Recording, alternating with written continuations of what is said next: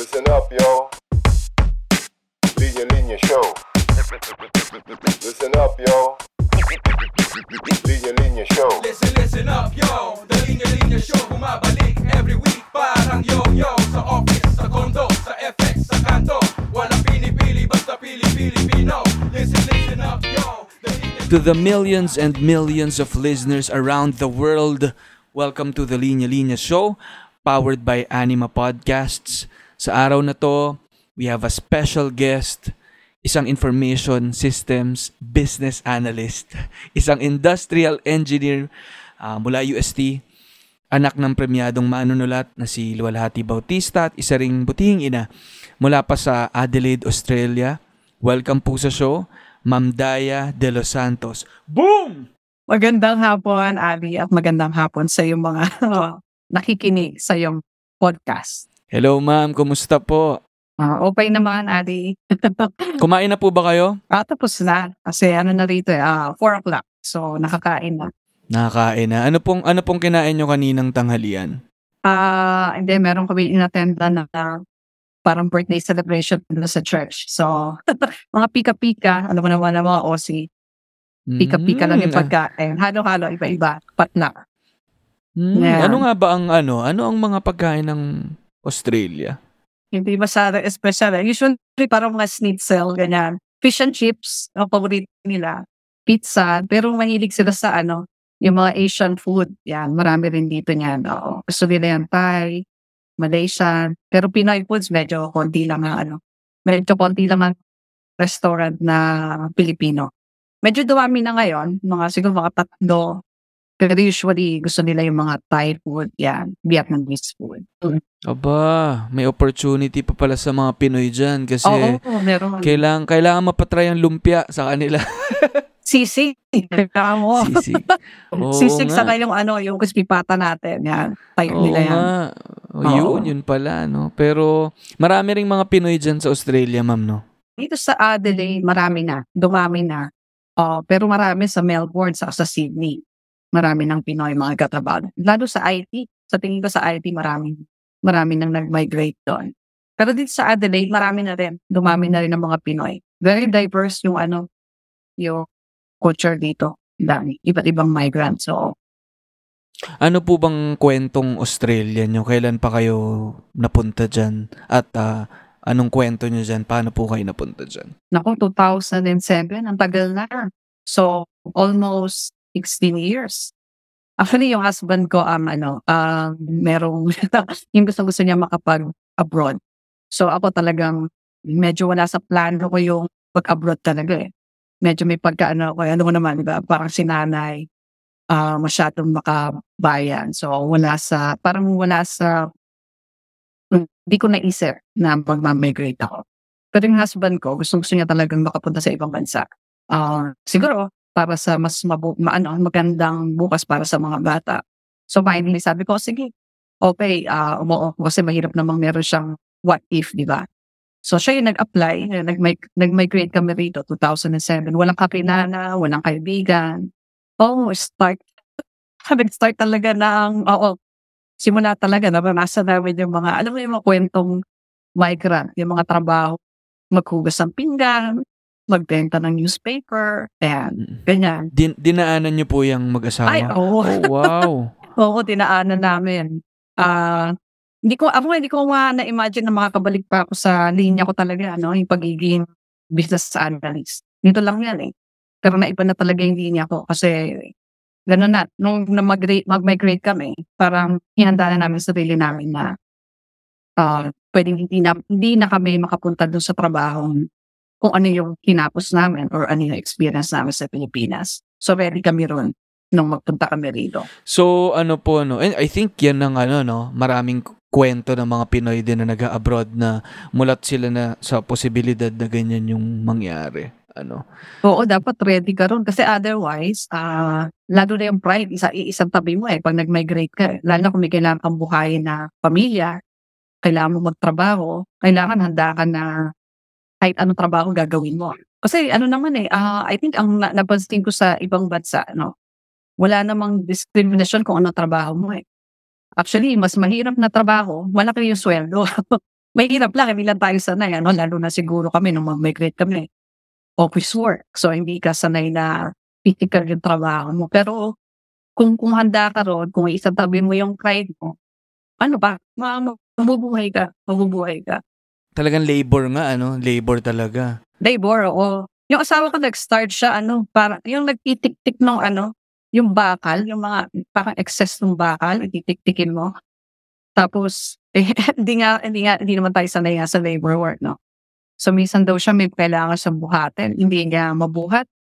Tapos, meron siyang baba, parang may babae siyang katrabaho. Parang posi. Simple-simple lang buhatin yung hindi niya mabuhat. Kasi sanay sila sa ano eh, sa ganun eh. Pero tayo, yung katawan natin, medyo hindi, hindi batak sa, alam mo yan, yung mga ganong labor work. Pero tsinaga niya rin, ganun talaga, tsaga-tsaga sa simula. Start ka talaga sa doon.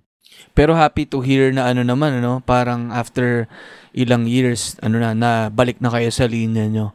Oo, kahit oh, hindi ko nga ina-expect eh. Uh, nag-start din ako ng work na wala sa linya ko, yung mga admin job. Nag-volunteer work ako kasi feeling ko rin yung kasi ang dami ko rejection letter, no? Ang hirap, ang hirap para sa migrant. Meron pa rin kahit pa paano, hindi naman discrimination, pero may hesitation pa rin silang tumanggap ng galing ibang bansa. Siguro isa yung language, iniisip nila yung language barrier, yung kung makaka-assimilate ka ba sa culture nila. So parang, um, ano pa rin, yung doble rin ng pagtatrabaho mo para i-prove lang na, you know, kaya, kaya mo kung ano yung kayang gawin nila at kaya pa exceed yung expectation nila. Kasi may gusto kong i-prove eh, na na uh, mahusay din tayo, yung mga Pilipino. So, talagang Mm. ano, Tsaga talaga. tsaga. And well, no, I think yung mga nakikinig na listeners natin na nasa abroad din ngayon o dumaan sa ganitong proseso, tumatango-tango sila feeling ko ngayon. Ay, oo. And may mga listener kami ma'am na ano ah, nasa Australia ngayon. Marami sa kanila nag ano talaga nag-risk din eh na na pumunta diyan para ah, pero bata pa sila na nag-decide pumunta diyan. And I think may mga yung generation din ngayon ang napansin ko dahil siguro mas madali na hindi ko alam eh parang mas madali nang lumipat or parang mag-migrate. Siguro, ah, siguro mas nakilala na, no? tingin ko, no, na mas na-expose na yung mga Pinoy o mas nakilala na yung kalidad ng Pinoy, yung kalidad ng pagtatrabaho natin, siguro ng ibang, na sa ibang bansa. Kasi ngayon, katulad kunyari pagdating sa healthcare, ang hinahanap, kahit dito, ang hinahanap Pinoy. Kasi alam nila napaka, ah, yung mga nurses natin, yung mga nagkatrabaho sa mga aged care, ang Pinoy masyado maalaga. Iba yung compassion natin eh. Iba yung compassion natin. Siguro sa matatanda, sa mga may sakit, di ba? Maalaga tayo. So, ano, nakita na nila yung ganong, ah, hindi lang yung skills eh, kundi yung, yung traits no, nung, nung mga Pinoy.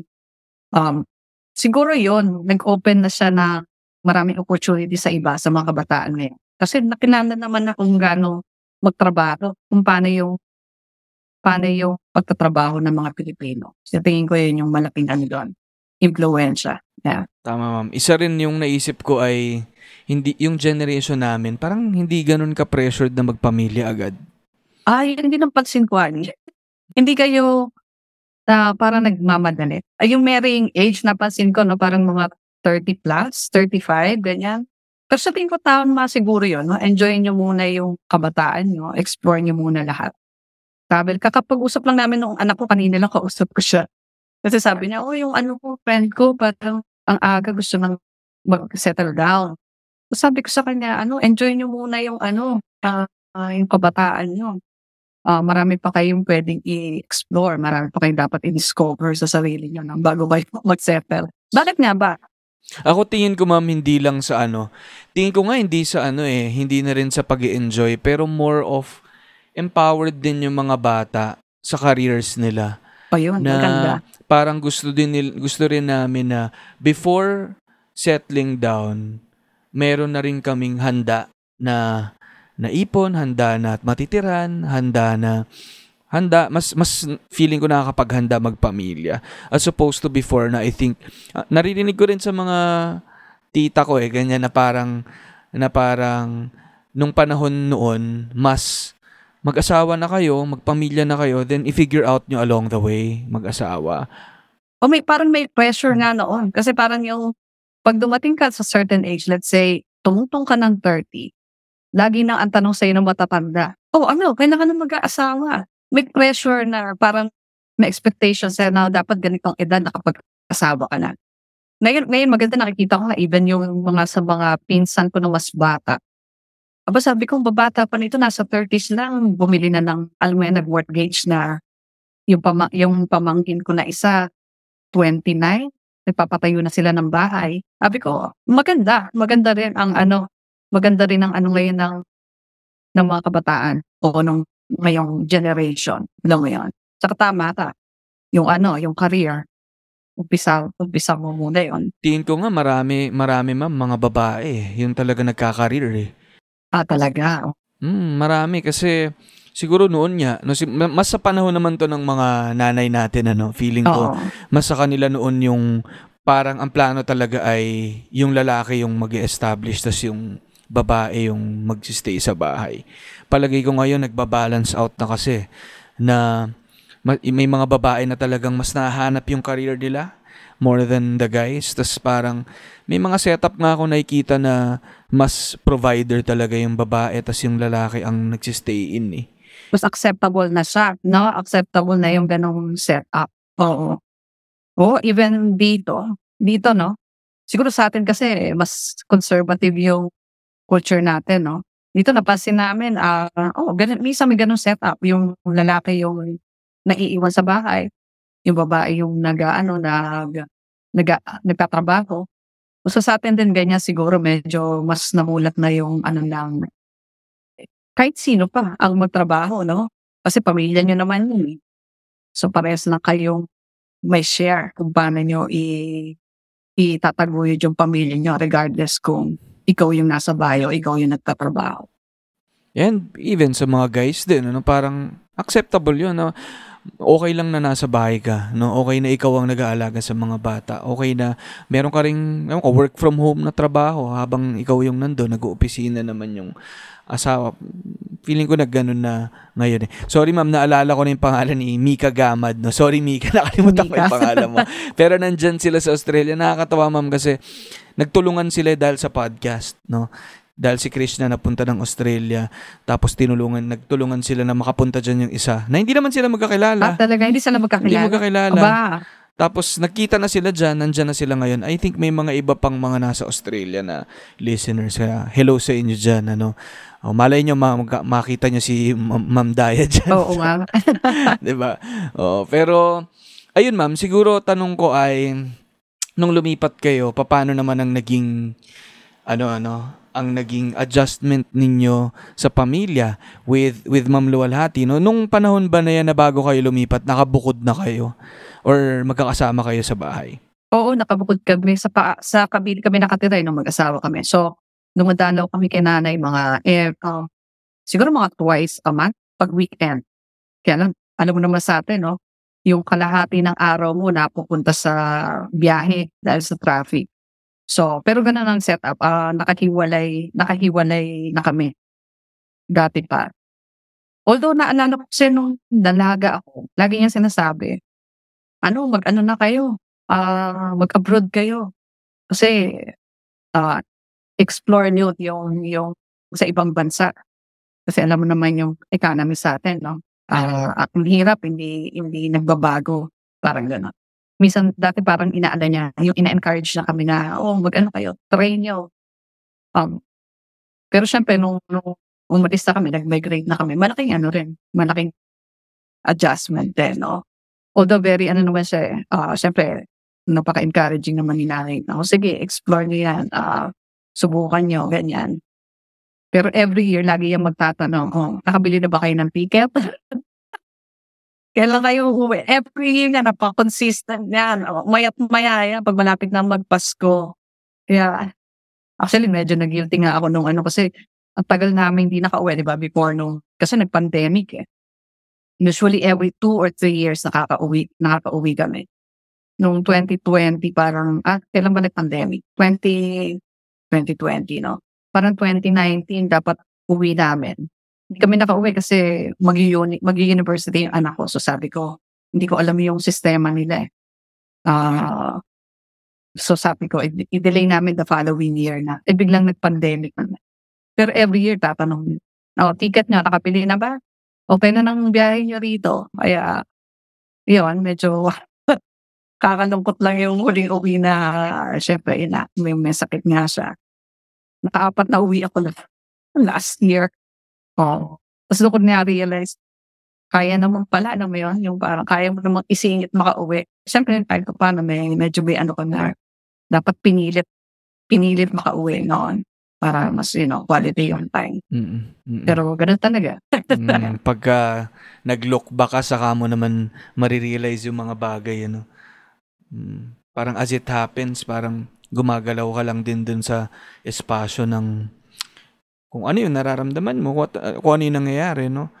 Pero, pero happy to hear na kahit papano naka sunod-sunod kayong balik pa rin para kung papa, kahit papano para masulit yung oras na, na makasama Oo. niyo siya. Sinulit talaga. Mm-mm. Saka ano pa, thankful pa rin ako kasi nakauwi pa yung mga bata. Mm. Nakapag-spend pa ng time sa kanya, di ba? Mm. Yun nga, yun. dasal namin. Oh, makapag-birthday pa. Aba, may bonus pa, nakapag-Christmas pa, nakapag-New Year pa. So, sabi ko, okay na rin. Okay na rin. Mm. Nagkaroon pa ng chance. ah. Yun nga, ma'am. Ito yung ah, parang napag-usapan natin sa chat. Ito yung pumunta ako sa in kay Ma'am Luwalhati kasi magka-chat kami pero nung parang feeling ko may di, meron na siyang iniinda hindi na siya masyadong nakaka-reply sa akin. So, parang ang tagal ko ring inisip kung dadaan ba ako para dumaan lang. Tignan ko kung baka sakali lang. Parang kahit hindi siya nakapag-reply. Yun yung time na pumunta ako eh. Nakamotor lang ako. Yun yung March, ano? Opo. Yun yung bagong dating ako, actually. Kasi nung nag, nagpadala ka ng, sabi mo, prutas, di ba? Kala ko nga, alam mo eh. Kasi sabi ko, Tumiming. ano eh, kasi parang, oo, ang ganda nung time, ano yung timing mo. Kaya nakalis ka na, sabi ko, hindi, hindi, ba't hindi man lang pumasok? Sabi ko, kanino ba inabot dyan? Kaya, Kay, Sa kapatid- sa kapatid kay kuya pa. Or- kay, kay kuya niya po. ah, hindi ka na tumuloy. Hindi na po kasi una nga na ilang ako kasi nga para akong stalker doon na sumisilip-silip. So kinakabahan din ako syempre alam kong may happening eh. Alam kong may gathering kayo. So tumatiming ako. Ngayon iniisip ko nga kung paano kaya to iaabot. Ah, sinabay ko rin ata yung contract nun, ma'am eh. Ang Oo, alam ko, sinabay ko ata. So nahirapan na rin kasi atang pumirma si ma'am ng ano eh ng ah, digital kaya gusto niya ng in-person. Kaya parang sinabay ko siya. So, ah, hinintay ko lang hanggang matapos. Pero nakita ko nga eh, nung sumilip ako, nakita ko siyang na, lumap, na nasa garahe banda. Tapos nakita ko talaga yung mo- itsura ni ma'am noon na naka-smile siya na surrounded by the kids and kayong mag, magpapamilya. Mm. O kasi nag, nagpunta ata doon, nakabisita yung ano, sakto kasi nga dumating ako, naka-schedule din dumating yung mga kapatid. Yung mga kapatid niya nandun din. So, kaya medyo madami kami noon. Nagulat nga sila. Oh, nan- nandun na po kasi di naman nila alam. Bigla rin lang din ako umuwi. So, biglang instant ano na, instant na kasiyahan. Araw na. Mm, mm. Eh, at yun yan, maganda na nakapag-gather pa at kumbaga nahanda nyo rin, ano? Nakapag-ready. Oo, ah, i- oo, in a way, nakapag-ready lahat kami. Pero, hindi mo masasabing mare-ready ka, Never, ba? never kang ma- magiging Oo, handa. never eh. Pero, at least nagkaroon ka ng chance na gawin pa yung mga gusto mong habulin. Ano mo yan? Da minsan nag-uusap nga kami ng asawa ko eh. Ano ba, ikaw, ano mas gusto mo? Yung alam mo, para maganda ka or biglaan? Kasi sa, sabi ko sa akin, mahirap, parang hirap no. Malaabang ka lagi anong mangyayari sa'yo? Magising ka pa bukas or ano mo yan, yung ganung feeling. Pero at the same time, mariready mo. Siguro ang mariready mo nga yung mga maiiwan mo, di ba? Maiiwan mo. Katulad sa case namin. Na nakapag ano pa kami. Alam mo yan, nakapag ako, nakauwi pa ako ng apat na beses. Di ba? Malaking bagay para sa akin na, na nakauwi. Na nakapag-spend pa ng time sa kanya. Maiksi yung panahon pero At least. Di ba? ano nga yun, ano? Mahirap na decision yun, ano? Yung, yung tanong nyo na would you rather? Siyempre, kung, kung may choice na option, sina wag eh, wag. Pero realidad ng buhay talaga, no? Realidad ng buhay. Pero kung papipiliin kung alam mo or hindi mo alam, Ikaw, anong gusto mo, Ali? yun na eh. Ah, ako parang nandun din ako sa alam eh, kahit papano. Kasi, una, alam naman natin na inevitable no ang ang ang, pag, Mangyayari. ang na mangyayari sa ating lahat no kung pero at least kung alam mo yun lang yun yun lang yung sinasabi nyo na anticipation for sure nakaka-anxious siya na Na-choose. hindi mo alam kung ah, pero kung tutuusin parang ganun naman tayong lahat no everyday parang hindi natin alam kung ano mangyayari Lagi mo tayo anxious. Lagi tayo anxious. Pero, yun niya siguro para magkaroon ka ng pagkakataong makapaghanda, um, magawa pa yung mga gusto mong gawin as opposed to isang biglaan. Parang mina- ang naisip ko kasi pag biglaan din, although ah, mabilis lang siya at posibleng mabawasan yung length nung siguro nung sakit, no? Pero iba rin yung level nung sakit na yun eh. Kapag biglaan. At siguro nandun ka rin sa maraming sana ganito, sana ah, nakapag-spend pa ng oras, sana nasabi ko to. Mga ganun bagay. Sa mga maiiwan, mahirap. Ano? Yung biglaan. Parang, ah, Mm. isang, isang iglap, wala na. No? Kaya, Pero yun, lahat mahirap. no? At may kanya, Diba? lahat, lahat no? mahirap. At saka sigurado may kanya-kanyang ah, proseso tayo ng or kanya-kanyang mararamdaman. Ano, pero ayun, siguro ma, ma nakakaano ring nakakatulong ding isipin na yun nga, parang ganun ang takbo ng buhay. Oo, meron kang ano eh, may parang may reality reality check kapag ano eh. Ah, ganun lang pala. Talagang pwedeng ano, anytime, no? Mabago yung oh, wala. Ayun, katulad nung may sakit ka. All pa sa atin, ah, yun pala, may, may sakit ka, no? So, nung nag, kami anong asawa, sabi ko, ah, kailangan, o sa atin, no, yung realization ko na, parang make it count, you know, ng bawat araw. Kasi minsan masyado tayong busy or masyado tayong stress sa dun sa day-to-day na, you know, yung yung normal na activities natin sa araw-araw. Nakakalimutan natin na yung i-appreciate yung araw na nandyan ka. na gawin mo siyang makabuduhan or gawin mo siyang ah ano ba tawag doon? Hindi ko alam. Worthwhile, Basta no? makabuluhan. Worthwhile, Worthwhile, oo. oo. Working worthwhile siya. Kasi anytime eh. Anytime. Pwede. Sinanay nga nung malaman niya yung sakit niya. Nung umuwi ako, sabi niya sa akin. Kasi yung ano eh, parang kaka- alam pa lang niya, no, kakadiagnose pa lang sa akin. Parang ang statement niya sa akin, ano, ah, siguro naman, ano, no, sabi niya, siguro naman hindi na ako dapat pang magtampo sa Diyos. Ganun yung statement niya. eh. Sabi niya, ang dami ko nang nagawa. Yun yung sinabi niya. Sabi ko, oo naman. Sabi ko, hindi ka na dapat magtampo. Sabi ko, ang dami mo nang na-accomplish, may legacy ka na. So, yun yung ah, usapan namin. Tapos bigla sabi niya, sabi niya, ang regret ko lang ata, pang ano, yung, yung pagkukulang ako sa pamilya ko. Yun agad yung sinabi niya. Parang in spite of na, sabi ko sa kanya, wala ka na pagkukulang sa amin. Feeling ko sapat na kung anong ginawa mo, no, no, ayon sa kapasidad.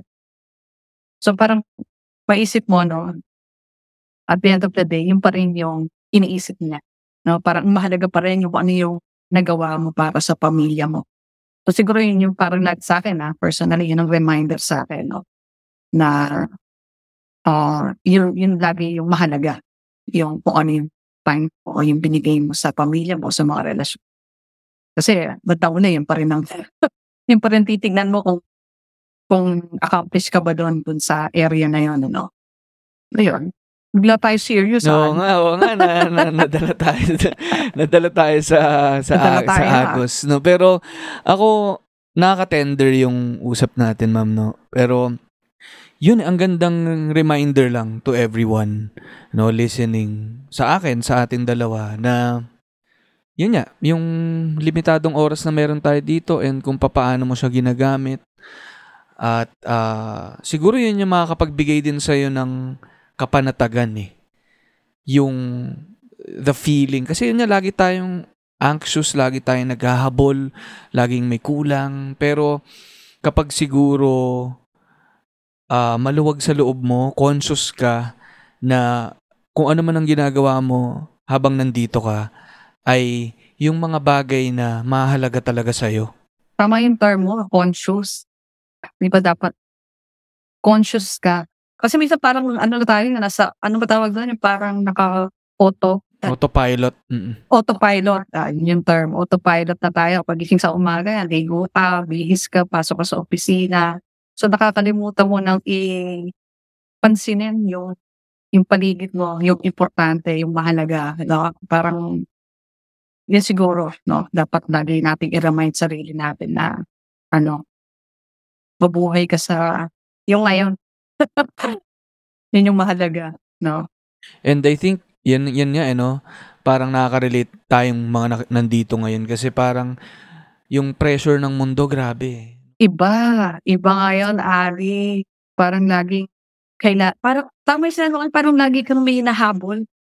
No? Parang kailangan meron kang ah parang ang daming expectations na gustong gusto mo, o kailangan ma-achieve ko na to. Kailangan meron ako nito. O kailangan may bahay na ako. O kailangan ah ang dami, ang daming expectations sa sa mga tao ngayon. Ewan ko lalo siguro sa sa, sa inyo, sa inyong mas bata sa akin. Mm-mm. konti lang, ma'am, konti. Pero, pero, pero iba yung pressure and tumatango ngayon yung mga nakikinig kasi siguro yung exposure namin sa social media, sa, Social media. sa buhay ng iba. Yeah.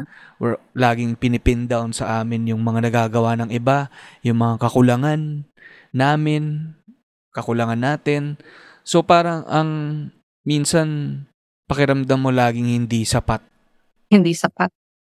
Ganyan yung ano, actually, ma-share ko lang no, yung, yung daughter ko. Lagi niya sinasabi, naku, wala pa akong, kasi dito, ano eh, parang mga ah, year 9 pa lang yung mga bata, nag-work na sila. Ganun ang expectation, no? nag-work na sila. Yung iba, pagdating ng 18, magpupupod na sa magulang na. Yan yung culture nila eh. Sa atin, hindi naman ganon, di ba? So siya parang lagi siyang kinukumpara niya yung ano yan. Wala pa akong work, wala pa akong ganito, hindi ko pa ito na-achieve. Sabi ko, may sarili kang timeline, may sarili kang, ah, i- wag mo, hanggat maaari, iwasan mo, ikumpara yung sarili mo sa iba. Pero kaya lang mahirap, ano, ating, lalo na ating ko sa mga bata. Kasi nandyan nga yung social media. Eh, filtered naman lagi, ah, di ba? Siyempre, pinapost mo lang dyan yung masaya, yung maganda. So, minsan parang distorted yung tingin mo dun sa, ah, ito, masaya siya, o ito, meron siya nito. So, alam mo yon yung mismo dun expectation mo sa sarili mo, masyado ring mataas. Kailangan meron na rin ako nito. O kailangan, parang yung pagkukumpara eh, yun ang mahirap eh. Yun ang mahirap iwasan eh. Kaya parang la, lalo. Kaya ang dami rin sigurong nade-depress ngayon, ano? Marami rin nagkakaroon ng mental health problems ngayon na issues, no? Dahil dyan. Dahil dyan sa Ano eh, humihilab eh. Parang bumabayo sa'yo lahat ng pressure. Kaya nga, Kaya- pressure. Dapat talaga, yung social media naman nandyan magagamit na tool yan for ano yan, no, for other things. Pero kailangan mo rin siyang balansehin. At siguro, Balansehin. immediate mo lang at mas sumaba ka sa reality, no? Ma- Mas mas pumun- mas i-approach mo rin yung buhay ng ng direkta. Kasi maraming nangyayari sa labas ng cellphone mo eh, no? Sa, sa Oo, na- computer. Nadami mo. Ang usay man. Tama. Oo, marami. eh. Kasi kapag na-stuck ka na dyan, talagang para kang nasa bottomless pit eh. Kasi ang dami mo nakikita, ang dami mong ano. Pero nawawala tuloy yung aspect ng buhay na, di ba, relational beings tayo. Talagang, ano eh, iba yung tao sa taong Tao sa tao. na... Iyon ang kulang, ano? Napansin mo ba? Ako napansin ko parang ah connected ka te- ano, sa technology. Lahat tayo lagi nandun. Nasa, social, nasa Facebook or nasa kung ano mang app meron dyan. Snapchat. Pero parang mas disconnected tayo yung relasyon natin. Yung, yung talagang connection ng, yun nga, sabi mo, tao sa tao. Parang yun ang kulang. Parang, parang, hindi ko alam kung ang social skills sa mga bata ngayon o natin, no? hindi lang pala ng mga bata. Karamihan eh, bumabagsak na dahil, oh, sanay tayo, no? Pag nga birthday, hindi ka na tumatawag eh. Tinetext mo na lang, hindi na yung personal ba? No, yun, yun na yung ano, sana yun, maibalik yung, yung connection talaga.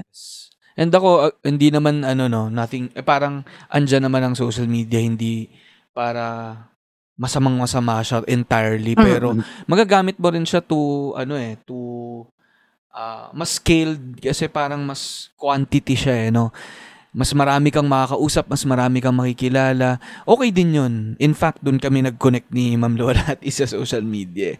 Pero, tingin ko, ibabalik ko doon sa sinabi niyong tungkol sa pamilya, tungkol sa mga pinakamalalapit sa'yo. Palagay ko, yun din naman ang, ang mas kailangang bigyan mo nung pansin at atensyon na iba sa pag- pagchat-chat lang, iba yung iba rin yung tawagan mo mismo o kaya puntahan mo mismo sa mga sa mga pamilya natin. Kasi gusto ko nga ibalik doon sa parang naging ah, sabi nga na nung nung sinabi sa inyo ni Ma'am Lola Hati na parang yung kung meron man siyang konting regret ay yung sa family, parang ano rin natin yan eh, no? Parang reminder sa ating ang lahat eh. Kasi nga, isa yan sa mga madali nating makalimutan eh. Ma ma-ignore. Parang na, na isang tabi, no? Kasi nan, O, the- nandyan take for naman, granted, take for, yan, lang. Oo, take for granted lang. talaga. Dahil nandyan lang naman sila. Andyan naman na Nandyan lang. tayo. Andyan lang sila. Pero, siguro, ano eh, yun nga, wag i-take for granted. Magbig, maglaan talaga ng quality time. Quality time. Quality time with, Yan, with our, our yan. family. And, ayun, parang, ano eh, no? parang, tingin ko magagawa natin yan kung magbigay lang tayo ng konting oras din na pag-isipan kung ano yung mga pinakamahalaga sa buhay natin. Yun. Kasi, Kung ano yung mahalaga. ano yung mahalaga? Kasi totoo, ma'am eh. Kasi nga, bombarded ka with all these things. Tapos sabi natin, di ba, lagi ka naghahabol, lagi may deadline ng ganito, ganyan. Pero, feeling ko kailangan magbigay ng konting oras para pag-isipan, ano ba yung mga pinakamahalagang bagay sa buhay ko ngayon. Siyempre, kasama naman dyan yung career. Kasama dyan yung, Tama yun, no? yung finances mo, yung mga pangarap mong umang umangat. Pero yun nga again, eh, no, minsan nawawala sa listahan yung yung mga pinakamahalaga.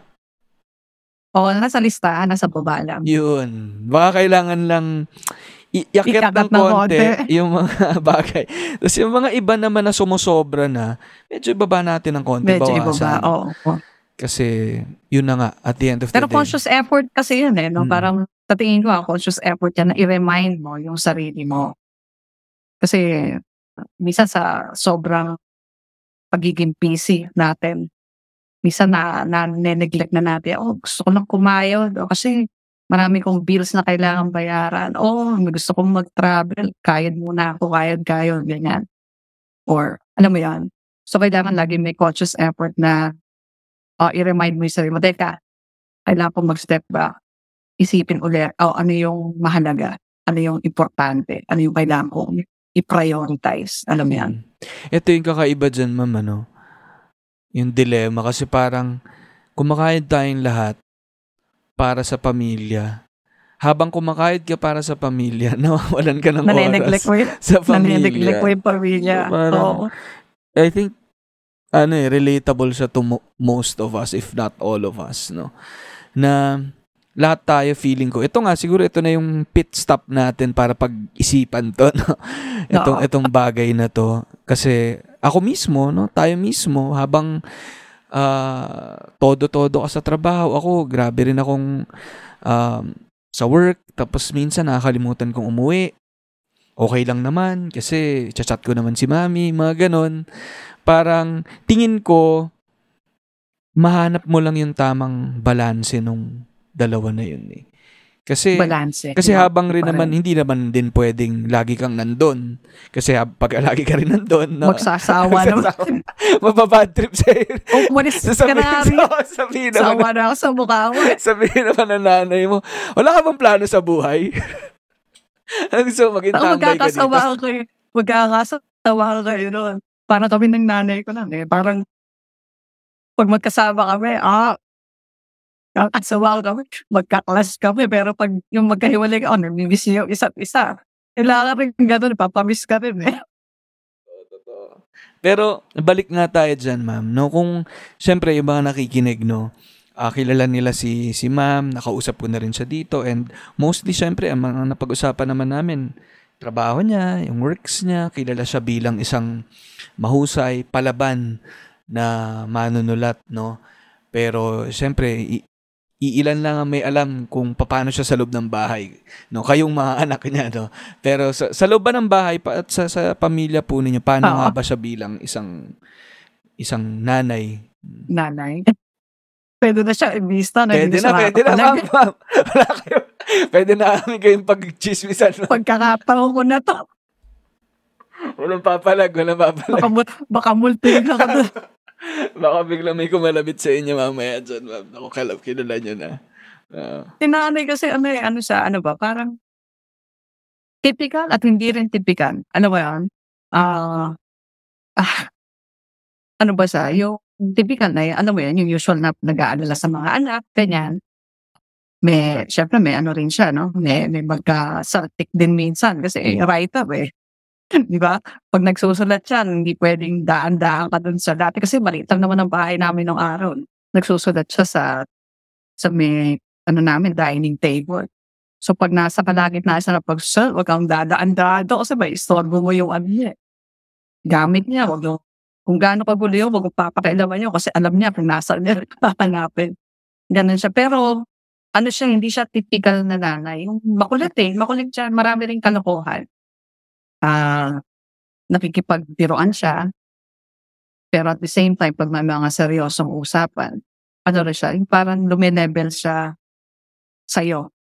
Parang tinatrato ka niya na hindi parang anak lang na, alam mo yun, na, na dadakdakan or sa mga seryosong bagay. Ah. Siyempre nagdadakdak din yung nanay din yun. Di ba? Normal, normal naman. So, lalo na sa mga, yung mga,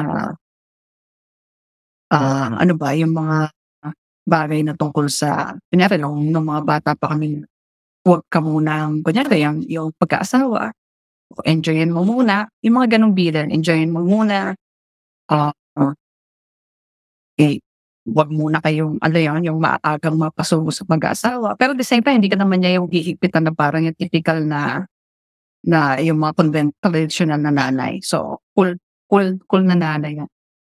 Naalala ko kahit na maliliit kami, nag, nag-ano pa nga kami. Yung parang nakipagpusoy pa sa amin yan eh. Tapos magpapayaan pa kami ng mga TikTok 20-25 ba.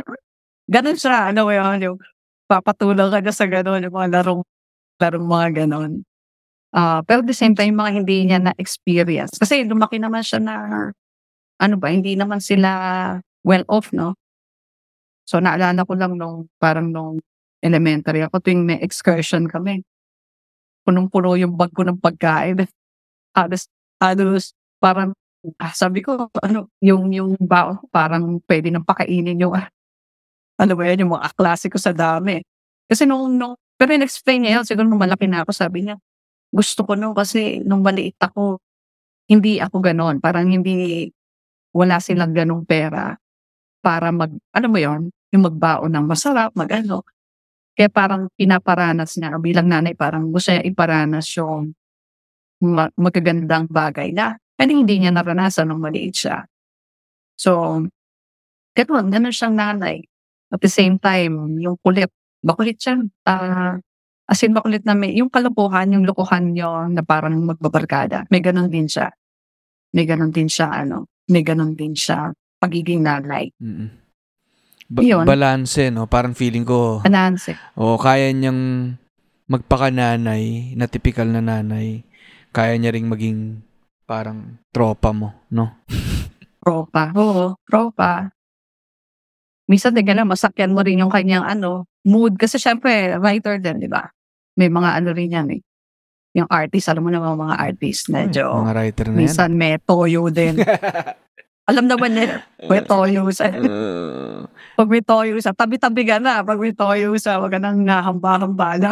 nagzo-zone din kasi minsan eh kapag artist eh parang pag nandun sila sa set setting ay sa ano na yan eh sa sa space na yun parang nawawala sila na, na napupunta sila nawa- sa ibang mundo parang ganun Okay, di siya typical na nanay na, oh, yung kami mo magluluto. Ade. Unahin niya yung pagsusulat niya. O tayo, bumili na lang tayong lutong ulam. Wala. Mm. Okay na yun, no? O yung plato dyan, kung meron pang gagamitin. Sige, saka na maghugas pagka, pagka wala nang magamit. Di ba, ganon. Di ba, hindi, hindi yung, hindi, hindi siya typical na, okay na, laging malinis lahat, o laging, laging nasa ayos lahat, okay naman. Sa ganong aspeto, no, pagka-artist pa rin talaga siya. Unahin niya yung kanyang pagsusulat. well doon naman lumalabas talaga kung gaano ka seryoso rin talaga siya sa craft niya no Oo, oh, oh, nako, mahal na mahal niya yung trabaho niya. Mahal na mahal niya. Saka talagang, i- iba yung ano, pag-aalaga niya sa kanyang craft. Talagang, minsan yung ba respeto niya doon sa kanyang ano. Sabi nyo kasi ma'am, dun sa isang usap natin na minsan ang turing niya dun sa mga libro niya, no, sa mga akda niya, parang mga anak niya na, ano. Oo, nako. Uh, may, naramdaman niyo ba minsan na parang mas nakatuon yung pansin niya sa mga libro kaysa sa inyo? Nung ano, nung sa, nung sa EDSA, nito, nito, di ba, nung la, yung last year, ang lagi, laging ang binibiling niya, yung mga libro. Sabi ko, kaya minsan binibiro mo, binibiro ko kasi, sabi ba wala ka hindi na tungkol sa akin.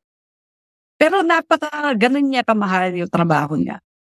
Yung parang, laging, lagi namin sa ina-assure na, huwag kang mag-alala, hindi, hindi mapapabayaan ng trabaho mo.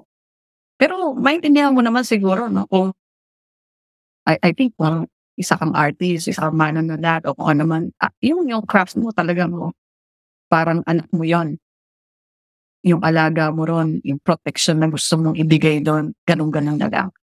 So, yun yung pinakamalaking, marami siyang pili, no, tungkol sa trabaho niya.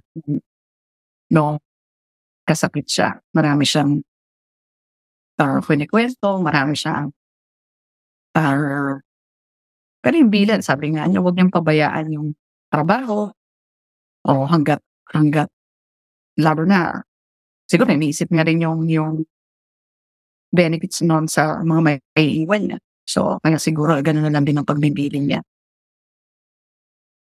Parang, parang, sabi ko, hindi namin siya, ah, parang hindi mo siya man, eh, hindi mo mag, magagawang pabayaan yung trabaho niya.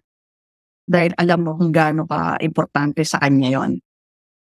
Siguro yung pressure lang doon, parang sana magawa namin ng tama ng ayon doon sa, alam mo yon yung doon sa standard. Yung mataas ang standard niya pagdating sa trabaho niya. Ma- mata- mataas ang pangangalaga niya dyan. So, sana lang ka, yun, mamit namin yung, yung standard na yan pagdating sa trabaho niya. And I think siguro baka nanggaling din sa yung pag-protect niya rin sa craft niya. Kasi yan din ang tingin kong bumu pinambuhay niya rin sa inyo eh. Oo, naku, oo, Ali, yan. Diyan talaga, yan talaga. Saka nakita namin ng yung yung hirap at pagod niya para lang tapusin yung bawat trabaho niya. Hindi hindi lahat ng talagang lahat ng trabaho niya, I think ha, ano, more than 100% na binibigay niya diyan. Yung binibigay niya talaga yung ganun niya kamahal yung yung trabaho niya. Ganun niya, ganun ka sa kanya. Saka yun yung ano niya eh. Ah, sa tingin ko yun yung buhay niya. eh. Yun yung extension ng sarili niya, yung trabaho niya yun eh. Kaya, ano mo yun, yung ganun na lang yung pag-aanaga niya ron. Mm. Tingin ko rin, tingin ko, no, bilang sa pagkaka, sa maikling panahon lang din naman nakilala ko si ma'am, parang nakakaramdam ako sa kanya ng ano eh, ng kapanatagan niya. Parang yung hindi hindi siya mabigat. Parang feeling ko kaya magaan siyang kakausap at ano kasi parang feeling ko klaro sa kanya kung ano yung kaya niyang gawin at ano yung binibigay niya. At palagay ko panatag yung loob niya na naibigay niya yun. Yung mga works niya na yan. Kaya parang kaya parang hindi mabigat yung pakiramdam niya. Kasi kahit na alam niyang pa- pa-exit na siya, no? paalis na siya sa atin, alam niya na ito, nabigay ko tong, ito yung kaya kong gawin sa buhay ko, ito yung binigay ko, at nabigay ko to para sa sarili ko, para sa mga anak ko, at para sa mga Pilipino. Alam mo nga, Ali, sa totoo lang, nung, siguro kami taken, ayun na naman tayo sa mga taken for granted natin habang nandyan, ano. Sabi ko parang, ah, sa akin, no, parang, oh, taken for granted. Alam ko, sikat siya. Alam ko may mga followers siya sa Facebook. Napaka-witty niya. Mga trabaho niya, nakatanggap ng mga awards, no. Parang taken for granted. Siguro kami magkakapatid na parang, oh, alam na namin yun. Alam na namin, oh, mahusay siya, ganyan. Pero siguro sa akin, itong, nung, nung namatay siya, share ko lang, ano, yung mga nababasa ko, tribute na sinulat para sa kanya. Siguro lalo na nung mga, pang, yung mga estudyante o mga teacher na hindi naman niya direktang, pwedeng hindi naman direktang nakilala. Saka yung mga nakita ko na dumalaw sa sa uh, wake niya no, sa buron na isa na si Arjen din na uh, umiiyak. Alam yun? Yung mga estudyanteng mag-isa lang, no? Nadayo pa galing ng, yung iba galing probinsya, pupunta sa buron mag-isa para lang makita, no? Mag-pay, you know, to pay their respect. Parang doon ko lang na-realize na ano, yung, hindi ko na-realize, alam ko na, no, pero mas, doon ko naramdaman yung, yung proud. Proud ako sa iniwan. Ayan, paiyakin Ali. proud. May mga kasi sasabihin ng ano, no? Para yung proud na proud ako sa kanya. Alam mo yan, yung ngayon ko na-realize, ah, ganito pala. Naram, ngayon ko naramdaman na proud na proud ako doon sa contribution niya sa mga tao. Alam mo yun? Nung binaba, nung una kasi sinesave ko lang yung mga tribute na nakikita ko, hindi pa siya pinagtutuunan ng basahin na isa-isa. Pero nito parang isa-isa na dinadaanan ko, mas hinanamdam ko ba siya. Ano no, sabi ko, minsan sinasabi ko sa kanya, binubulong ko, ano, proud na proud ako sa'yo na yung, yung legacy iniwan niya talaga. Eh parang para sa akin, yung mga billing niya, parang, yeah, no, I cannot let her down. Alam mo yan. Parang, parang, lalo na nakita mo yung impact nun sa, sa lipunan. Alam mo yan, yung, yung, yung difference na ibigay nun, yung mga naisulat niya. Meron naman, di ba? May, may impact, may, may na-contribute yun, no? Ngayon ko lang sasabihin na, oh, I'm so, you know, proud of her. Mm. Mukhang nakabawi na kayo, ma'am. Hindi na kayo, ah, ano, hindi na, hindi na magagalit si ma'am sa mga chinismis nyo sa Oo kanya nga. kanina. nakabawi na kayo. Baka kanina, nilalaglag nyo siya sa mga kalokohan niya eh. Ngayon, ano na, ah, bawi na, no? And, Bawi na, bawi ah, na. bawi na. Naka, nakangiti na siya. Tinadya ko to, no? Para hindi ako maka biglang dalaw. Nakabigla kayong dalawin. Pero, yung iniintay ko ang word na may impact eh. I think yun yung keyword talaga. Yung impact nung nagawa niya with her work. And, ang galing kasi, it, ano, na parang crossed different generations. From ka-generation niya, to generation nyo, to generation namin. Tapos, umabot hanggang ngayon sa mga anak mga na, no? Gen Z na. Parang Oo. nandyan pa rin Oo. yung work niya. Ganun ka, tingin ko ka impactful eh, yung, yung work niya. And, ako, tsaka, ganun din ka timeless, ano? Kasi, isipin mo nga, nandun na nga sa title, dekada si Tenta, no? Parang, nasa isang dekada lang yun, pero, bakit yung sinasabi nung libro ay totoo hanggang ngayon? Hanggang ngayon, ano? Mm. Siguro, hanggat hindi Mm. nare-recognize na nangyari yun, feeling ko ganun, alam mo yun. Eh, kasi, marami pa rin kabataan na dapat malaman yung history, alam mo yan, yung parte na yon ng history ng Pilipinas. No? Huwag siyang mabura, huwag siyang mawala, o huwag siyang ibahin no, mahalaga alam naman natin, no, yung mga nangyayari na na baka mawala sa, no, yung kuwentong yun. Eh, mahalaga yung kuwentong yun. Mahalagang malaman lalo ng mga kabataan ngayon, no. So yan, I think isa yan talaga sa concrete na pabaon ni ni Ma'am no yung kwento na yan na nasa sa atin na rin ngayon, nasa kamay na rin natin ngayon kung paano natin ipagpapatuloy no.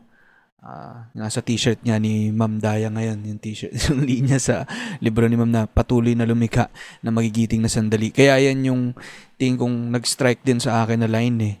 Kasi I think yan yung isa sa mga pinaka pabaon ni Ma'am Luwalhati sa atin na na oh Talent siya, no. Na may ginawa siya, may sinulat siya, pero hindi yan para sa na siya lang, no? Hindi lang yung generation nila. It's ano eh, parang pinarealize nila yan sa atin at nasa sa atin na yung responsibility na yan na ipagpatuloy na may magawa tayo in our own way. Iba na yung panahon ngayon, ano? Iba yung panahon nila na nasa martial law sila, tayo ngayon. Wala. Pero parang umikot lang ulit ano pero parang pero pero parang yun constant challenge siya to to everyone Ba- bawat panahon naman may challenge, no? Sa sa atin, no? May tinata merong merong kailangan lang natin maging ano ba, maki sangkot lagi. O iba yung term na ano mo yan, maging obs- hindi lang maging observer, pero pag kailangan kang kumibo, you know, kailangan, yun yung challenge eh. ayun isa siguro yan sa mga ways best ways to pay respect and yung tribute kay Ma'am Luwalhati ay hindi lang basahin yung mga gawa niya kundi isa buhay natin no?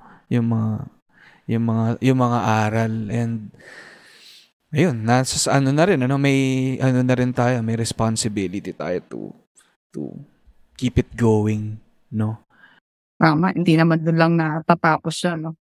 Tama. At hindi lang sa mga kwento, no? Hindi lang sa basta mga kwento, pero hindi lang 'yan nandyan para, 'di ba? Binasa mo tapos na-entertain ka. Pero sana mas may nabubuksan siya sa atin Oo. na naapektuhan the way we think, the way we we live our lives, no? Yun. I think may mga points lang ako dito, ma'am, na sinusulat habang nag-uusap tayo kasi I feel like ito yung mga ilan sa mga pakiramdam kong naging talab rin sa akin nung naging relationship ko kay Ma'am Luwalhati, no? Kasi nagulat din ako eh kung papaano siya with the younger generation. Yung kaninang sinabi mo sa sinabi nyo kanina kung paano siya bilang nanay na o sige, magtypical na nanay siya, nasusuwayin ka niya, mag-aalala siya sa'yo, pero pag kinausap ka niya, parang magkapantay kayo. Lelevel siya sa'yo. No? Medyo tumama yun sa akin kasi ganun yung naramdaman ko sa kanya eh, nung kausap ko siya. And I guess yung mga, naka, mga nakakausap niya, mga nakaka-chat niya, si Angeli, no? Parang may comfort kaming naramdaman bilang mga kabataan na si Ma'am Luwalhati na nanggaling sa ibang henerasyon na well-known and nasa ganyang estado na rin siya ng karera niya bilang artist, ano. Eh, kung pakinggan kami at iituring kami, ay parang kapantay na nakikinig talaga siya at saka talagang kumbaga isa sa mga pinaka tumatak sa akin dun sa naging ah, relasyon ko kay Ma'am Luwalhati yung parang nanggaling siya sa sarili niyang henerasyon ano pero parang kung papaano siya makitungo sa mga kabataan na katulad ko, katulad ni Angeli, katulad ng mga sigurado akong mga nag-message sa inyo ng mga bata na nakilala niya at nakausap niya ng personal. Parang iba yung naramdaman ko nung nakausap ko siya. Na parang gaya nung sabi nyo kanina nung kinukwento nyo na kung paano siya bilang nanay. Na kapag nanay siya, di ba, typical na nanay, pagagalitan ka, pagsasabihan ka, pangangaralan ka, pero, di ba, ah, babantayan ka. Pero, kaya niya ring lumibil sa'yo. Kaya niyang pumantay sa'yo. Parang ganun ang naramdaman ko eh. Kasi, ang dali naman for for her no at sa maraming matatanda no madali sa kanila na mangaral madali sa kanila na ah, hindi kasi kayo natututo. Ganito yung henerasyon namin. Dapat makinig kayo sa amin. Hindi siya imposing eh for me. Hindi siya imposing. Naramdaman ko na nakikinig siya sa mga sinasabi namin. And I think isa yung malaking katangian niya eh, na tingin ko naglapit sa kanya sa generation hanggang ngayon. Palagay ko yung ano eh, yung tiwala, no? May tiwala siya sa sa mga kabataan ngayon. May tiwala siya sa mga Pilipino. And ang laking bagay no, no, coming from someone like her na very critical of what's happening. At parang pupwede namang maging jaded na siya sa mga nangyayari dahil ano ba yan? Ito na nga yung mismong problemang sinusubo kong i ipadat iparating ano sa sa mga Pilipino, ito yung mga sinulat ko, bakit nandito pa rin tayo ngayon? Pero for some reason parang imbis na maging ganun yung tono niya sa kung paano siya sa social media, kung paano siya makipag-usap sa amin, nararamdaman ko na meron talaga siyang tiwala at may pag-asa siya eh, na yung mga bata ngayon kayang ipagpatuloy kung ano man yung dapat gawin at na dapat ipagpatuloy. So, Parang i ibinibigay niya sa mga kabataan yung yung yung challenge o yung responsibilidad na okey yung aasahan namin na ituloy ito. Kasi even sa ano lagi niyang lagi niyang sinasabi na na, "Oh, ah, ang gusto ko yung mga" yung sa pagpepresyo lang ng mga libro ayoko ng masyadong mahal kasi gusto ko mabasa ng mga estudyante. Yun ang laging emphasis niya, yun ang lagi niyang binabanggit sa'kin na gusto ko mas maraming makabasang kabataan. Yun ang lagi niyang binabanggit, yun ang lagi niyang sinasabi. Natandaan ko pa nga one time ano, eh, ah, merong isang estudyante na nag-comment ata ta's parang sa isa sa mga post niya or something, nakwento niya lang niya niya lang din 'to tapos parang yung bata gustong bumili ng libro niya pero kulang kulang yung yung budget niya. So, bandang huli ang ang parang ending sabi ni nanay, "Sige padadalan kita ng ano, ng libro." Tapos pinadala niya ata ng ng libro. Nabasa ko lang yung ah, nabasa ko lang ata yung comment nung batang yun, yung kuwentong yun, nung namatay si nanay. Talagang napaka ano ng ano niya sa mga estudyante at sa mga kabataan. Gano'n yung lapit nung puso niya. Gusto niya yung mga sinusulat niya mabasa ng mga ng mga kabataan. So, ang laki ng siguro yung tingin niya o yung alam kung tama yung word na expectation pero ang inaano niya, katulad sinasabi ni Jose Rizal 'no, kabataan pag-asa ng bayan. Siguro parang gano'n, gano'n yung tingin niya nun. and ako ang galing eh kasi kaya ano eh, para siyang yung tipikal na mga mas matatanda, mga lola na lolo, lola, tito, tita natin na nahihirapang i-bridge yung gap nung generation nila with the younger ones. Isang magandang halimbawa si ma'am sa suc- suc- successful na nagawa yun eh. Kasi naitawid niya nga sa social media yung boses niya eh. 'Di ba? Ang active sa Facebook. Alam mo ba, ano yun ang basis ko pag ano, pag hindi, feeling ko hindi siya okay. Sabihin ko, "Ah, isang araw walang post to ah. Tapos kukumustahin ko, bakit kumusta ka? May, may, okay ba yung dinaraw? Okay ka ba? Okay ka ba yung health-wise? Kasi pag hindi ko, hindi ko nakita nag-post sa social media sa araw, nag-worry na ako. eh. Kasi napaka-active nga niya. At nakakatawa minsan yung, yung mga post niya, di ba? Talagang ano eh, ah, pangmasa. Mm, ang galing niya, ang galing talaga. na- Relatable. relatable, nakakatawa, ah, may mga hirit siya, creative pa rin eh. Yung mga banat niya, creative eh. Kaya parang, nung una nagtataka rin ako, paano kaya, nag, paano rin kaya yung naging connection ni Ma'am Luwalhati sa linya-linya? Dahil napaka maloko rin ng mga posts namin, nakakatawa. Tapos siya naman, syempre, kilala siyang seryoso. Nakita ko na kung bakit. Sabi Na, ko, na, nakunik mo na. nakonek ko na. Mom, mahirit din talaga Mahi- to ay, si Ma'am. mahirit. siya. Mahirit talaga. Mahilig talaga. Na, ang hilig niyang bumanat-banat kahit na sa mga simpleng bagay lang ano, hanggang sa malalaking bagay. Nasasabi niya at na-communicate niya sa paraan na ano eh, na tumatama sa mga tao. Oo. At effective talaga eh. Hindi talaga imposing, na entertaining pa, makukuha yung attention mo. Kaya, wow, grabe no. And ah, ako, napaka ano niya eh, uncommon niya for for writers, for old writers na nahirap, marami sa mga, ano no, sa mga sigurong ibang mga artists, hindi nahirapan na rin itawid yung yung works nila online or ah, sa social media. Ah, iba si ma'am, no? Para siyang pang Twitter eh. Buti nga hindi, hindi, na siya na, nasa Twitter. hindi pero, na-discover niya. Siguro na-discover niya ang Twitter. oh my God. Grabe kung nasa Twitter si Ma'am Luwalhati siguro, no? At Luwalhati Bautistas. Naka may check na na kulay blue. Tapos ano, ang dami ng followers. Kasi mayat maya siya magpo-post doon ng kung ano-ano, tapos magva-viral talaga. Pero grabe, nagva-viral talaga yung mga posts ni Ma'am. Grabe. Kasi na-enjoy siya sa mga pagpo-post ng ano, ng mga kanyang sa Facebook eh. Mga muni, mga muni-muni niya. Nakakatuwa, ano. Pero, siguro, yun ma'am, ano, nandun na rin tayo sa parang pagpapatuloy nung ah, nasimulan ni ma'am, yung legacy niya, yung mga naiwan niya. And, ito na rin siguro yung chance ko na, ah, yun, yun namang pagpapasalamat kay, kay ma'am sa pagkakataon na binigay niya rin sa akin, sa linya-linya, sa amin, para makapag-collaborate with her. Yun, palagay ko, maaga pa, hindi ako, hindi ko pinalalampas yung pagkakataon na makapagpasalamat lagi sa kanya. Ano, dun sa, sa tiwala niya rin sa amin. No, pero, ito na rin yung, yung chance siguro. na Ako naman, magpapagpasalamat naman din ako sa inyo. No, kasi ako, hindi ko rin alam eh. Sa totoo lang eh, nung, nung minute ko kayo doon sa wake. Hindi ko rin alam. Kasi, yun din yung, nung nakilala ko siya, parang hindi rin ako makakonect with sa inyo, sa mga ibang kapamilya niya. Kaya parang nag-alala rin ako paano kaya to kung ah, may mga naiisip din akong gawin, ipagpatuloy. Kaya natuwa rin ako nung nakausap ko rin kayo.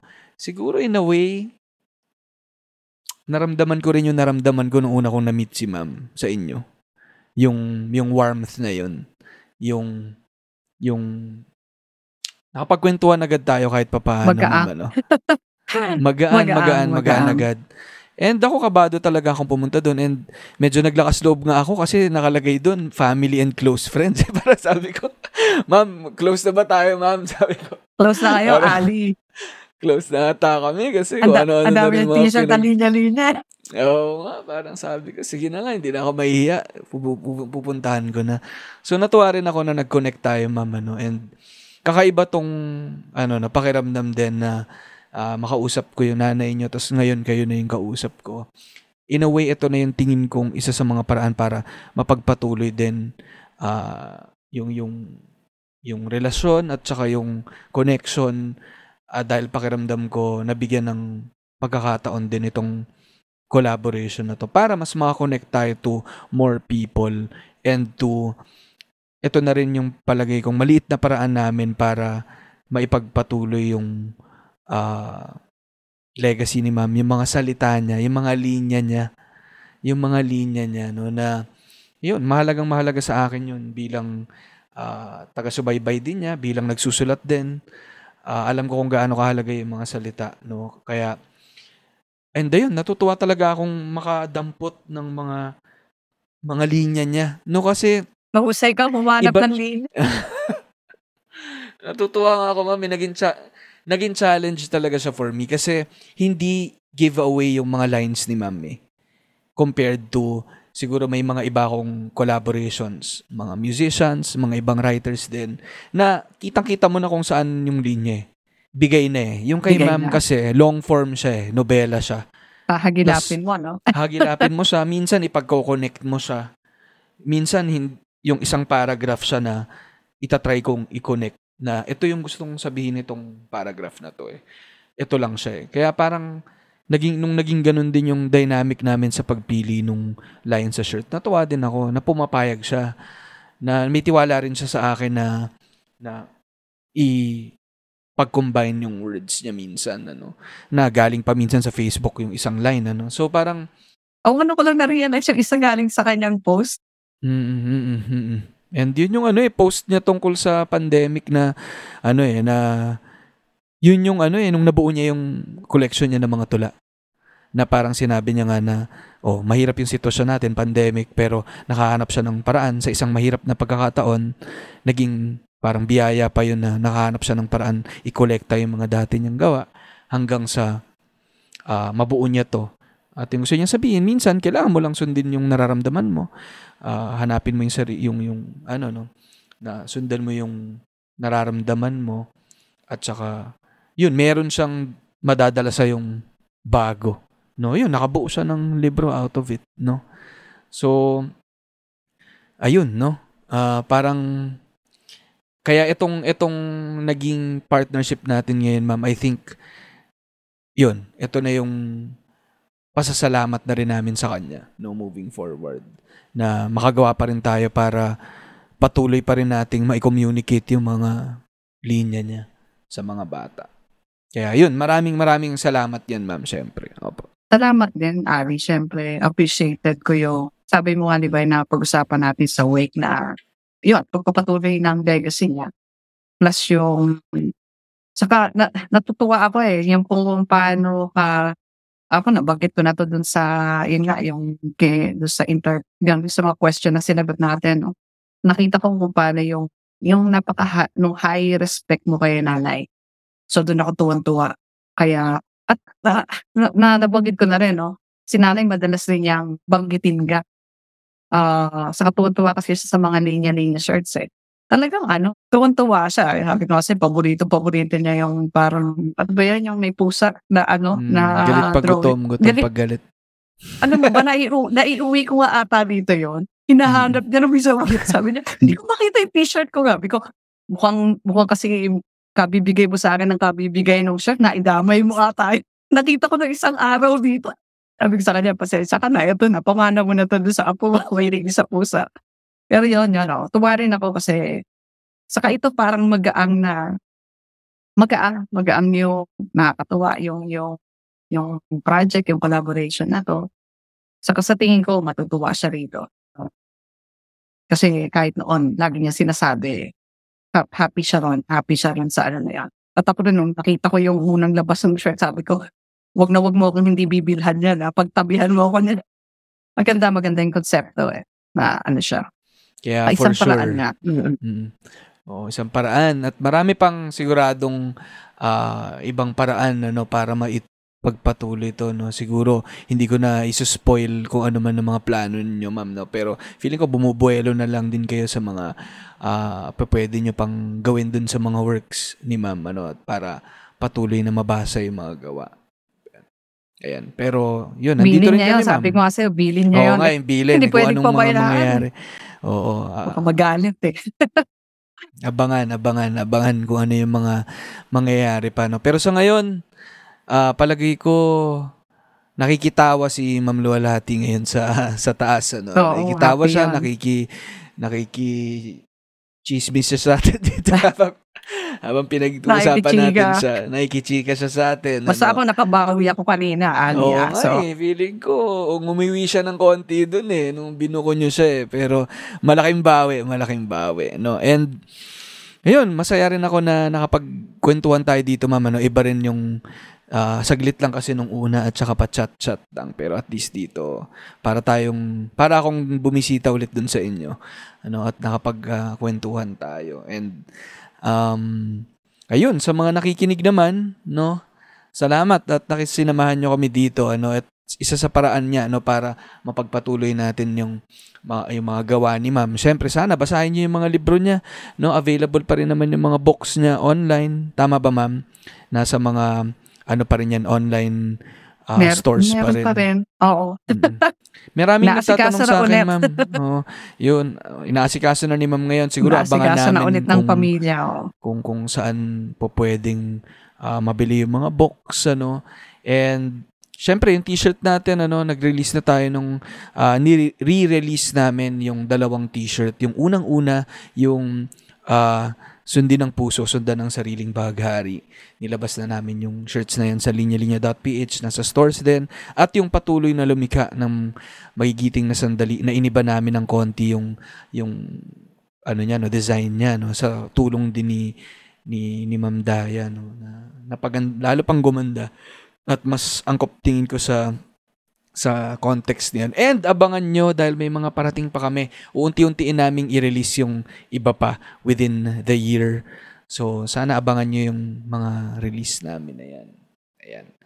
Salamat, Paddy. Grabe, ang saya Sa naman itong kwentuhan. pag-imbita. Oo nga eh. Opo. Sana sa Australia naman ang ano, ang kwentuhan natin next. Halika, pumunta ka rito sa Adelaide. Welcome ka rito. Pag napadpad ah, tayo dyan. Sama mong iyong girlfriend. Ay, naku, sana nga. Sana maka-travel pa kami. Pero yun, plano naming, isa yan sa mga targets namin yung Australia. Mm. sana magkapanahon na. Dalawin ano, mo ako rito. Ah, Dalawin ko kayo dyan, ma'am. Kahit na magbato tayo ng mga dyaryo dyan at maghugas ng pinggan, sasamahan ko kayo dyan, ma'am. Sinabi mo yan, ha? Ako lang to. Baka maalala, talaga mapahugas tayo. Pero gagawin natin yan. Ayan. Ayan, ma'am. Ma'am, maraming maraming salamat po. Ano, grabe tong usap natin. Siguro meron ba kayong ano, huling huling mensahe na lang siguro sa mga nakikinig natin na millions and millions sa sa buong mundo. Yan. Sige po. Ayun lang, bilhin niyo yung ano, linya-linya shirt. Siyempre, tangkilikin ng ano, ang mga t-shirts from linya-linya. Tapos syempre, patuloy pa rin basahin yung mga books ni nanay, ni Luwalhating Bautista, at yung challenge pa rin no, sa atin na iniwan niya. So, ah ipagpatuloy natin na maging mapag-obserba, ah kumilos or magsalita pag kailangan, pumuna kung may kailangan punahin. Diba? Yun pa rin naman ang challenge sa atin. Huwag maging complacent. Huwag lang tanggapin kung ano yung bagay na nandyan na lalo na kung hindi maganda no, para sa ating bansa o para sa ating lipunan. Yun lang. Salamat din, Ali, sa uh, Salamat pag-imbita ma'am. Sarap ng Grabe, kwentuhan. Napahaba. Napahaba. Mukhang Ito na. natin. Oh, ito, ito yung pinakamahaba na natin lately pero hindi ko pinigilan yung yung saya ng kwentuhan at ano, Oh, pagbabalik Salamat. na. ah. Ingat po ma'am. Salamat po. Salamat sa lahat. Oo, ingat din dyan, Ali. Nagsimula